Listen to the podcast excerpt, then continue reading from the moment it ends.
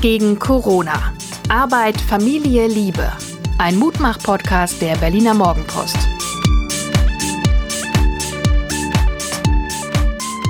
Hallo und herzlich willkommen zum Mutmach-Podcast Wir gegen Corona. Es ist die Ausgabe 37, glaube ich. 37 ist eine Primzahl und das bringt gutes Karma, wie unsere Chefmathematikerin Suse Schumacher nie behauptet hat, Chefmathematikerin zu sein, sondern Psychologin, Coachin, Mensch und Begleiterin.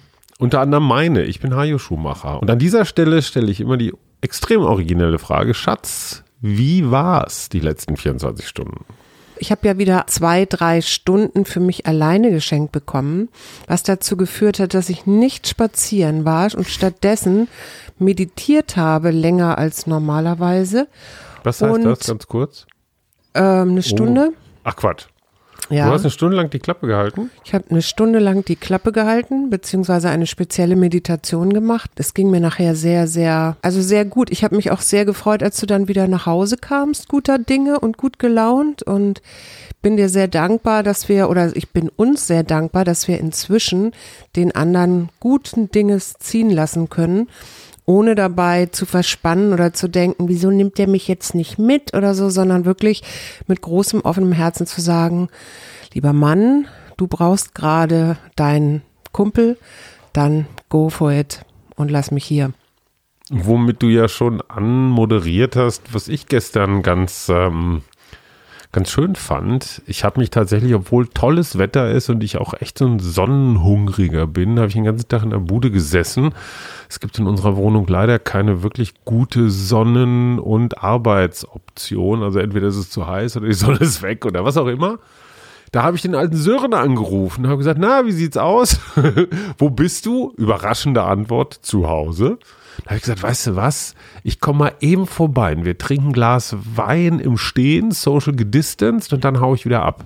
Dazu muss man wissen, dass Sören ziemlich genau zehn Kilometer entfernt wohnt und es so ein Ritt durch die Stadt ist und zwar so die Magistrale lang. Also du fährst von der Gel Gold Geldelse, ist auch schon von der Goldelse, so schnurgerade aufs Brandenburger Tor zu und dann so schnurgerade über die Museumsinsel zum Alex. Das ist einfach für einen Stadtrat so, oh, man kann so schön braten und sich mit Fahrradkurieren duellieren und nach unserem Abend davor mit viel Radfahren tut mir das auch gut dann gleich nochmal. Und du bist, glaube ich, immer noch mit Sitzbeschwerden geschlagen. Ich Darf war, ich's? ich habe mich inzwischen erholt davon. Ich habe jetzt auch wieder Lust, Fahrrad zu fahren. Also es kann gerne heute Belastung. weitergehen. So, und ich war bei Sören und wir standen auf dem Balkon und wir haben da Prenzlauer Berg, wir haben uns so umgeguckt und auf vielen anderen Balkons war auch Leben und ich dachte mir, ach, wie schön. Und dann bin ich wieder abgezwitschert. Was hast du denn, ist dir irgendwas begegnet, als du durch die Stadt gefahren bist? Also ist dir irgendwas besonders aufgefallen? Ganz ja, man sucht ja immer so nach Autos fahren? Indizien für irgendetwas. Ich fand den Verkehr nicht auffallend ruhig.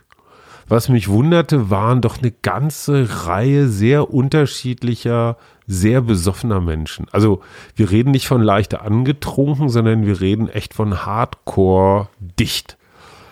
Da Und fällt mir ein, da habe ich gerade irgendeine Nachricht gelesen, also in der Zeitung gelesen, dass es 30 Prozent mehr Umsatz an Wein und Schnaps gibt. Ja, wobei als Statistikleihe weiß ich zumindest so viel mitzuteilen, dass wenn die Kneipen und Gaststätten zu sind, dann wird da ja nicht gesoffen. Also alles das, was in der Eckkneipe, beim Italiener, in der Cocktailbar, im Club getrunken wird, wird ja jetzt gerade nicht. Das heißt, sind diese 30 Prozent Heimkonsum letztendlich nur eine schwache Kompensierung dessen, was in Gaststätten gesoffen wird oder eine große? Also trinken die Leute tatsächlich mehr oder trinken sie nur mehr zu Hause? Ja, das weiß ich auch nicht. Wie ist Das es bei dir, Schatz, wo wir gerade Ich trinke gerne abends mal ein kleines, wirklich inzwischen kleines Glas Wein, aber das auch nicht jeden Abend. Aber ich würde auch nicht sagen, dass ich nicht auch dabei bin. Aber also, sind, trinken wir mehr in Corona-Zeiten? Was würdest du selbstkritisch Nö. sagen? Ich sage gleich auch was dazu. also ich würde sagen, nein, tun wir nicht. Also erstens mal finde ich es ganz gut, dass wir nicht diesen Ferienmodus, nicht mal in den Ferien diesen Ferienmodus angeworfen haben, so, ach komm, mittags darf man das schon mal. Das machen wir vielleicht sonntags mal, wenn wir so beim Grillen auf der Laube oder so. Das, ich finde ja das mit den kleinen Gläsern sowieso, das war ja so ein richtig bekloppter, aber hilfreicher Diättrip.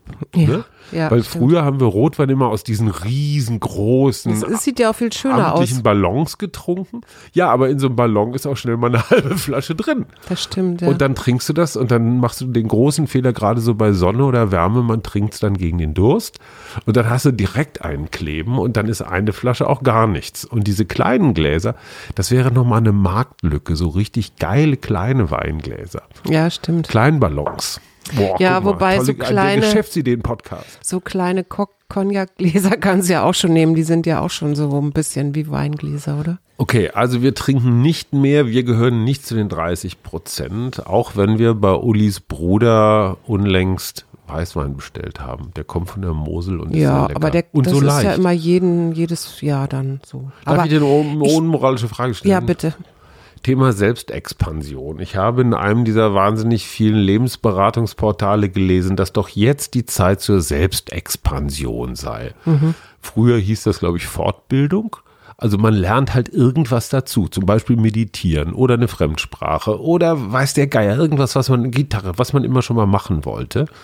Das ist das eine. Auf der anderen Seite ist in mir auch so eine Haltung so, bleibt mir weg mit eurer permanenten immer alles noch mehr verbessern und optimieren und das kann ich noch machen und das und das und das.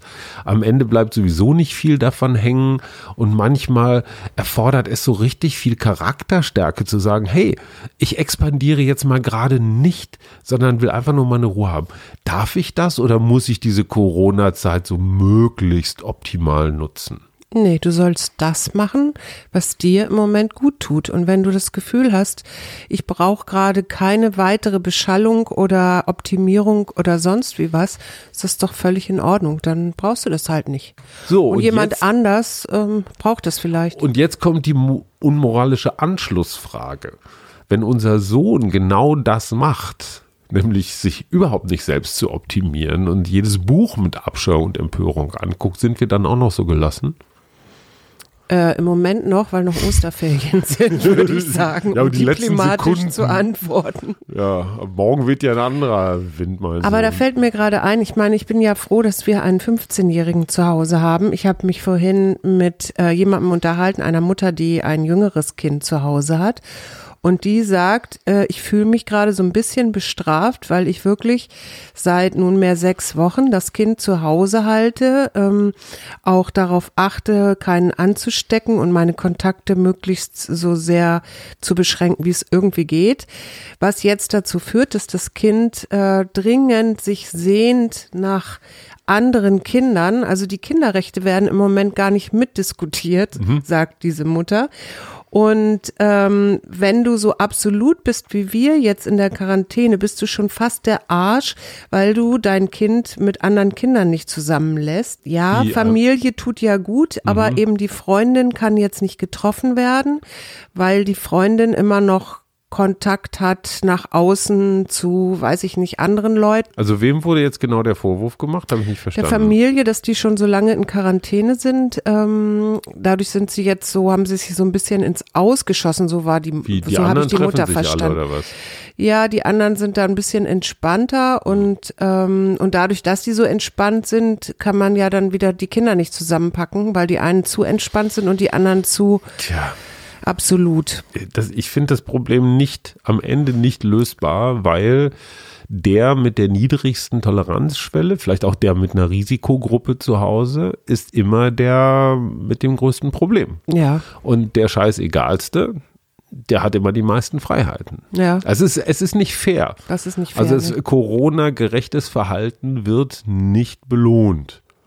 Auf der anderen Seite stellen wir ja fest, die Läden werden jetzt wieder geöffnet, Abitur wird geschrieben und so. Es wird natürlich auch der Versuch unternommen, Normalität in der Ausnahmesituation herzustellen. Und das ist ja mein großes Thema, deswegen bin ich auch ein großer Verfechter für Abiturklausuren. Natürlich unter allen Sicherheitsvorkehrungen, aber wir müssen das einüben. Ja. Irgendwer muss mal anfangen, es einzuüben und auch Kleinkinder müssen es einüben. Ich verstehe die Bedenken, weil du die natürlich am allerwenigsten kontrollieren kannst in der Kita. Ne? Ob es jetzt um Hände waschen, Hygiene, knuddeln, was auch immer geht. Das ist halt schwierig. Ist auch Ja. schwierig. Letztendlich brauchst du für jedes Kind einen Betreuer. Na, es gibt ja jetzt auch die Überlegung zu sagen, wir spalten, also spalten nicht, wir machen aus einer Schulklasse zwei 15 Personengruppen und dann setzen wir die Kinder nur jeden zweiten auf jeden Klar. zweiten Platz Ja, mit, oder vormittags, mit nachmittags. Mundschutz. Klar. Genau, und dann machen wir wieder Unterricht. Ähm, Und ich muss gestehen, wenn ich jetzt so darüber nachdenke, dass unser Sohn dann wieder in der Schule ist, so sehr ich das begrüßen würde, auch dass er unter seinesgleichen wieder ist, bin ich dann doch ein bisschen ängstlich auch wieder, was meine Gesundheit angeht. Ja. Ja, völlig klar. Aber, aber das ist ja genau das, was wir, was auch er jetzt unter, nicht unter Testbedingungen, sondern unter realen Bedingungen lernen muss. Da draußen ist Pest. Und wir müssen trotzdem vor die Tür. Ja, mir, äh, mir fällt da geradezu ein, die Schweden handhaben das ja ein bisschen anders. Ne? Die sind ja, die setzen ja sozusagen auf die, auf ihr Volk, dass das Volk schon weiß, was es tut. Und ich habe so eine Geschichte gelesen von einer deutschen Ärztin, die in ähm, Stockholm, glaube ich, lebt mit ihrer Familie, die jetzt eben auch dadurch, dass sie so absolut ist mit der Quarantäne, auch gemieden wird. Also das ist dann eben so ähnlich, ne? Also du, wenn du, wenn du sagst, hey Leute, überlegt mal, es macht vielleicht Sinn, in Quarantäne zu gehen und äh, vielleicht schützen wir und halten die Todeszahlen damit dann niedriger, kannst du halt auch ganz schwer, ganz schnell anecken. Also sie erzählte sowas ähnliches.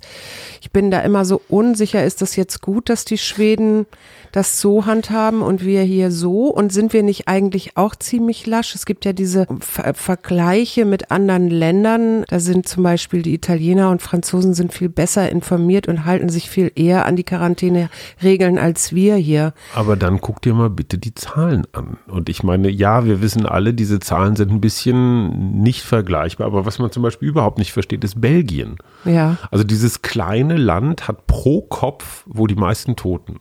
Mhm. Also absolut jetzt nicht so viel, aber pro Kopf, das sind ja nicht so viele Belgier, keine Ahnung, ein paar Millionen halt. Ja. Kein Mensch kann sich genau erklären, warum jetzt ausgerechnet Belgien, weil die sind umgeben, natürlich Frankreich, äh, Deutschland, äh, Niederlande, alles. Ähm, man weiß es, man weiß es nicht, ob da die Politik zu spät oder ob die das nicht ernst. Oder die Belgier viel reisen. Ja, aber wohin denn in dem kleinen Land? Da kannst du ja in einer Nein, Stunde bis ja davor der natürlich. Ach, davor meinst du?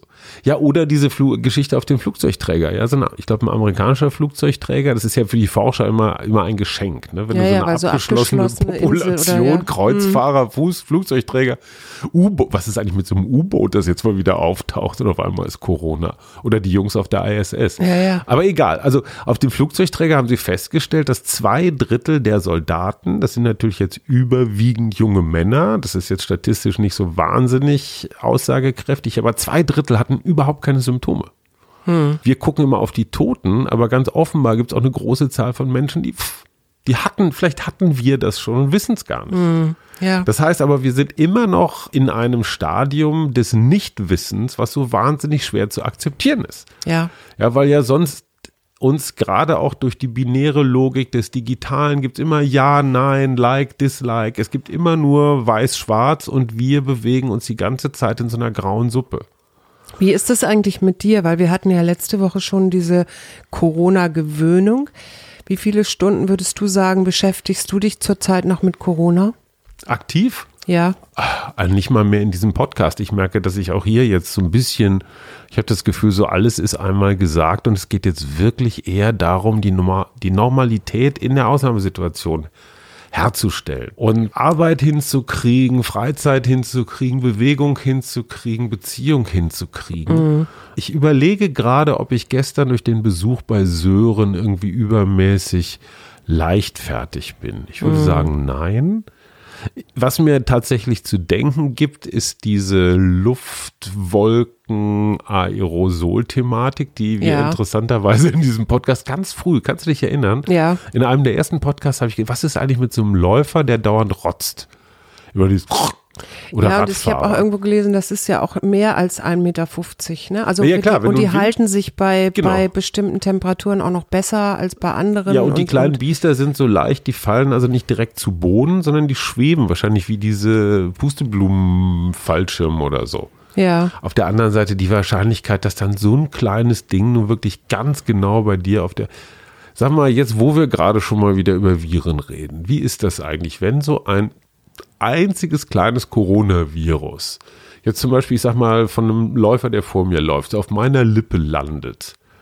Und wie lange lebt das da? Und wenn es, wie kommt das dann von meiner Also dass Lippe die in meinen Mund? Schleimhäute sind ja das Entscheidende und der Rachen. Ja, und, und, und überlebt Und das dann das alles, weil es so widerstandsfähig ist? Das, ich weiß nicht, wie das ist an der Lippe, aber wenn du mit der Zunge dann über deine Lippe gehst, holst du es Genau. dir ja automatisch So. rein. Ja, aber bin ich dann automatisch infiziert oder, oder muss dieses Virus erst noch irgendwelche Prüfungen bestehen, mein Speichel überleben? Also ich würde jetzt behaupten, oder? es muss sich erstmal vermehren und äh, es muss also einen günstig, günstigen Nährboden finden, wo es Das sich heißt, vermehren kann und erst Abend vorher viel Rotwein getrunken und dann hängt habe, es auch von deinem Immunsystem ab, ungünstig. ne? wie, wie, wie gut dein Immunsystem ist. Und Ja, aber das Immunsystem kennt das ja nicht, das Virus. Und deswegen kann, es auch, macht es auch nichts dagegen. Nee, erstmal nicht. Und dann Erstmal nicht. Aber die, die, Frage ist nur, jedes Virus, jedes Partikelchen, was mich erreicht, ist das automatisch eine Infektion?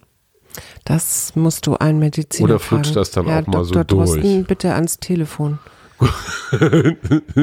Der kleine Christian kann aus dem Labor abgeholt werden. Aber sag doch mal, das, was mich immer so beschäftigt, das, was bei uns ja jetzt für alle gilt und für, also nicht nur für Deutsche, sondern überhaupt für weltweit gilt, wir brauchen Langmut, ne? Wir brauchen ja etwas, bevor diese, also es muss, die Impfungen sind ja noch nicht so weit, also brauchen wir jetzt Langmut. Und wie kriegen wir diesen Langmut hin? Ich finde, das ist ein schöner, schönes Wort, Langmut. Du hast vor ein paar Tagen über Ausdauer gesprochen. Was Ja. ist der Unterschied?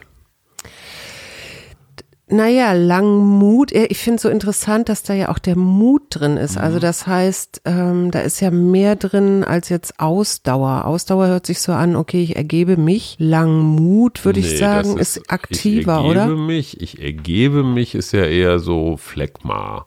Ja, Also was ist denn das? Gegen, was ist das Gegenteil von Ausdauer? Das Gegenteil von Ausdauer ist Kurzatmigkeit. Kurzatmigkeit, ja. Und das Gegenteil von Langmut? das ist auch Kurzatmigkeit. Nee, ist Ungeduld, würde ich sagen. Ah ja, interessant. Ungeduld heißt so dieses mit den Flügeln schlagen, so ich will jetzt aber sofort, dass irgendwas Langmut. Ich finde, den Mut, hast du völlig recht, ist sehr schön da drin. Mut zur Geduld. Ja, Mut zur Geduld, genau. Hm. Und auch festzustellen, also das merke ich wirklich, mir fehlt die physische Präsenz meiner Freunde. Also alleine dieses, ich sitze neben einer so. Freundin auf der Bank, meinetwegen beim Spaziergang oder, ähm, oder abends und man ist sich so ganz dicht, man muss sich ja gar nicht berühren, aber so dieses äh, Gefühl von, ich krieg, da atmet was neben mir oder ist lebendig oder so, da merke ich, da fehlt mir jetzt inzwischen was und ich stelle mir halt öfter auch die Frage, wie wäre das jetzt, wenn ich alleine leben würde, was würde ich denn dann machen?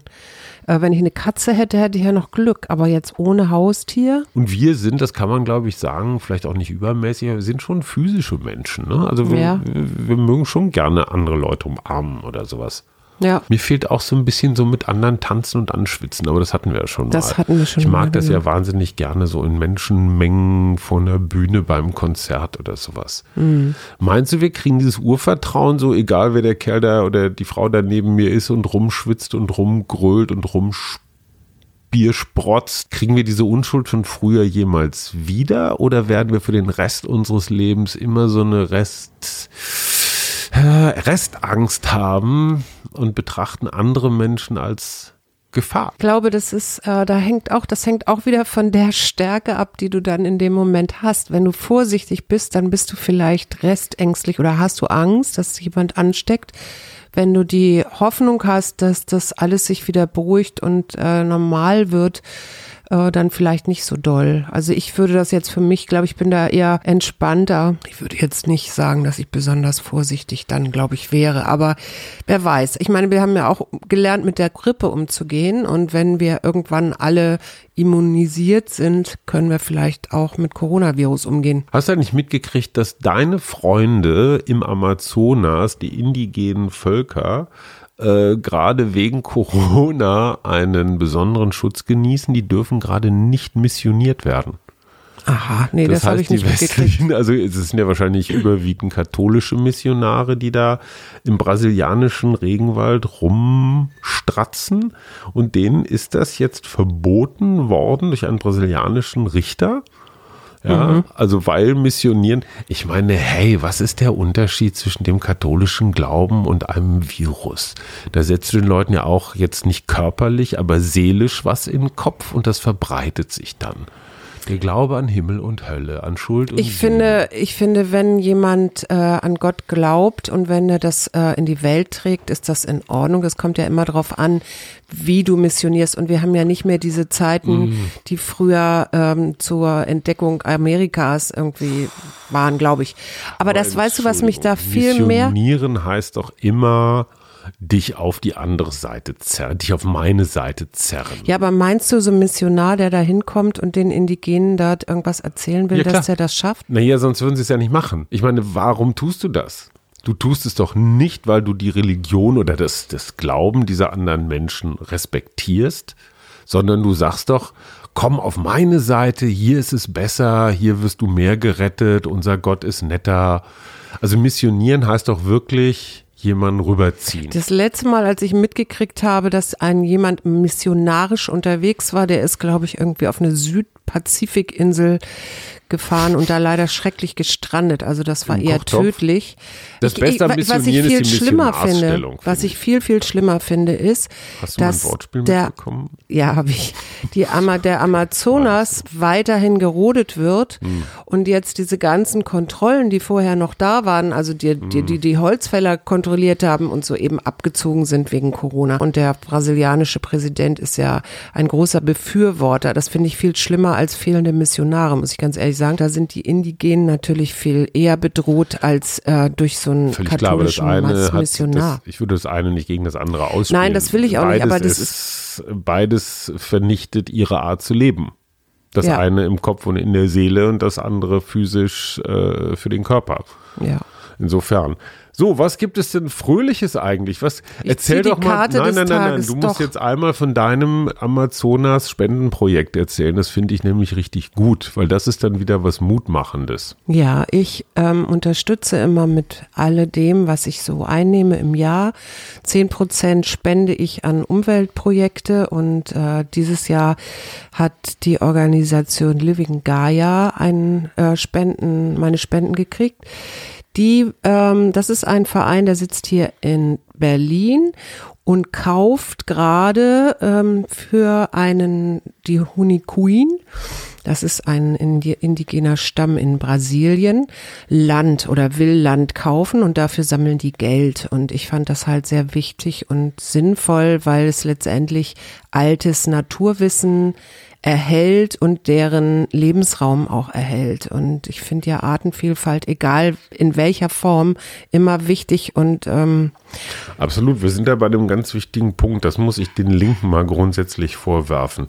Weil ich finde es wahnsinnig schlau, Regenwald zu kaufen ja. und dem dann automatisch der, der Rodung zu entziehen, weil da darf keiner roden, wenn es meiner ist. Nee, genau. Ja, und die Linken mit ihrer Abneigung gegen Geld, äh, ich glaube, wenn die Link, die Linke von Anfang an angefangen hätte, selber Immobilien zum Beispiel zu kaufen und das nicht, ich sag mal, der anderen Seite, dem Kapital zu überlassen, dann hätten wir ganz viele Probleme, die wir gerade haben, hätten wir nicht. Mhm. Also ich glaube, die Linken und das Geld, das ist so ein Thema, da muss echt noch was passieren. Aber Entschuldigung, jetzt wir schweifen ab in die Weltanschauung. Genau, und ich deswegen frage ich dich jetzt ähm, deinen Blick zurück. Wir haben ja jetzt Sonntag zurück in die letzte Woche. Deine Erkenntnis der letzten Woche? Meine Erkenntnis der letzten Woche, meine, ja, das mit Langmut und Ausdauer, das ist schon, das trifft schon ganz gut. Das wurde auf die Probe gestellt, aber auch nicht so wirklich doll. Mhm. Ich, hab, ich, ich verspüre keine Ungeduld. Das Einzige, was mich nervt, ich sehe es gerne häufiger auf dem Rennrad mhm. und würde ein bisschen durch die Sonne fahren. Das werde ich in der nächsten Woche vielleicht etwas verschärfter tun. Ich mag diesen Podcast und zwar aus dem total egomanischen Grund, weil er meinem Tag eine Struktur gibt, auch wenn er, wenn er viel Arbeit macht, aber ich rede gern mit dir. Und mhm. in der Tat reden wir über Dinge, die wir, die wir sonst nicht bereden. Also letztendlich führen wir einen Teil unserer Privatgespräche hier. Ja. Ja, und jetzt würde ich wahnsinnig gerne endlich eine Karte ziehen. Eben hast du mir, das hat man leider nicht gesehen, auf die Finger geklopft. Ja, weil ich diese Frage noch von dir beantworten Ja, aber Aber jetzt darfst du mischen. eine Jetzt Karte ziehen, ja. Natürlich. Hallo Petra, ich habe versucht, Suse heute wieder ganz häufig zu unterbrechen, einfach nur um dich zu ärgern. Das war eine persönliche Mitteilung. Hingabe! Hingabe. Hatten wir Hingabe nicht schon mal? Kann sein, Bei ja. manchen Karten hat man das Gefühl, man hat sie schon mal, weil sie so in eine Richtung gehen. Also wo Hingabe. ist die Hingabe? Ich gebe mich gerade, tut mir leid, Schatz, du hast harte Konkurrenz, ich gebe mich gerade wirklich meinem Manuskript hin. Also wir sind manchmal so amalgamisch, lösen wir uns so ineinander auf. So, ich bin das, was ich geschrieben habe und, und ich merke, dass es, das war ja mein Vorhaben auch für diese Woche, nicht in eine Aversion reinzugehen, sondern in ein Miteinander reinzugehen. Und nicht zu sagen, wann bin ich endlich fertig, du alte Scheiße, sondern schön, dass es dich gibt, lass uns doch noch ein bisschen. Und weißt du, es ist so schön für mich, wenn ich dich dann wenigstens wieder so ein bisschen das Gefühl habe, du bist wieder ein bisschen friedvoller mit deinem ich mag ihr wieder. Manuskript. Ja, das andere war ein bisschen anstrengend gestiegen. Hingabe. Hingabe, bleib bei dem, was ist, statt mit den Gedanken bei dem zu sein, was sein könnte oder sollte. Also da geht's auch um Erwartungen. Ne? Mhm. Gib das Bedürfnis auf, das Leben lenken zu wollen und lass dich auf den Frieden des Annehmens ein. Und das ist ja, passt ja ganz wunderbar, weil letztendlich ist der Langmut auch etwas, was heißt annehmen, was gerade ist. Äh, was fällt denn dir zur Hingabe ein? Du hast dich drum Ich habe mich drum gekümmert. Ich ähm, werde mich gleich meinem ähm, liebsten Projekt hingeben. Ich werde gleich aufs Fahrrad steigen und in den Wald fahren. Ja, sehr schön. Gut, ein Lied Alleine leider. Eine Eigentlich Band hätte ich mit morgen Y. Waldtag gehabt, aber hm. eine, ja, darüber habe ich auch schon nachgedacht. YMCA. YouTube. Y- YouTube? YouTube. U2, auch schön. Äh, YMCA gilt. Ja, YMCA gilt. Und, Und das ist you, auch besser. you to me are everything, the sweetest song that I can sing. Oh, baby. Baby. Okay. Di, di, di. Wer war das? Äh, Lionel Richie? Nee. Werden wir jetzt nicht Oh, rausfinden. baby. Ich sag schon mal Klingt wie Tschüss. irgendeiner von den Hört Commodores. Es, wir werden es rausfinden. Es war eine Bonusfolge extra lang, fast eine halbe Stunde. Das gibt es nicht jedes Mal, damit das klar ist. Tschüss. Tschüss. Wir gegen Corona. Arbeit, Familie, Liebe. Ein Mutmach-Podcast der Berliner Morgenpost.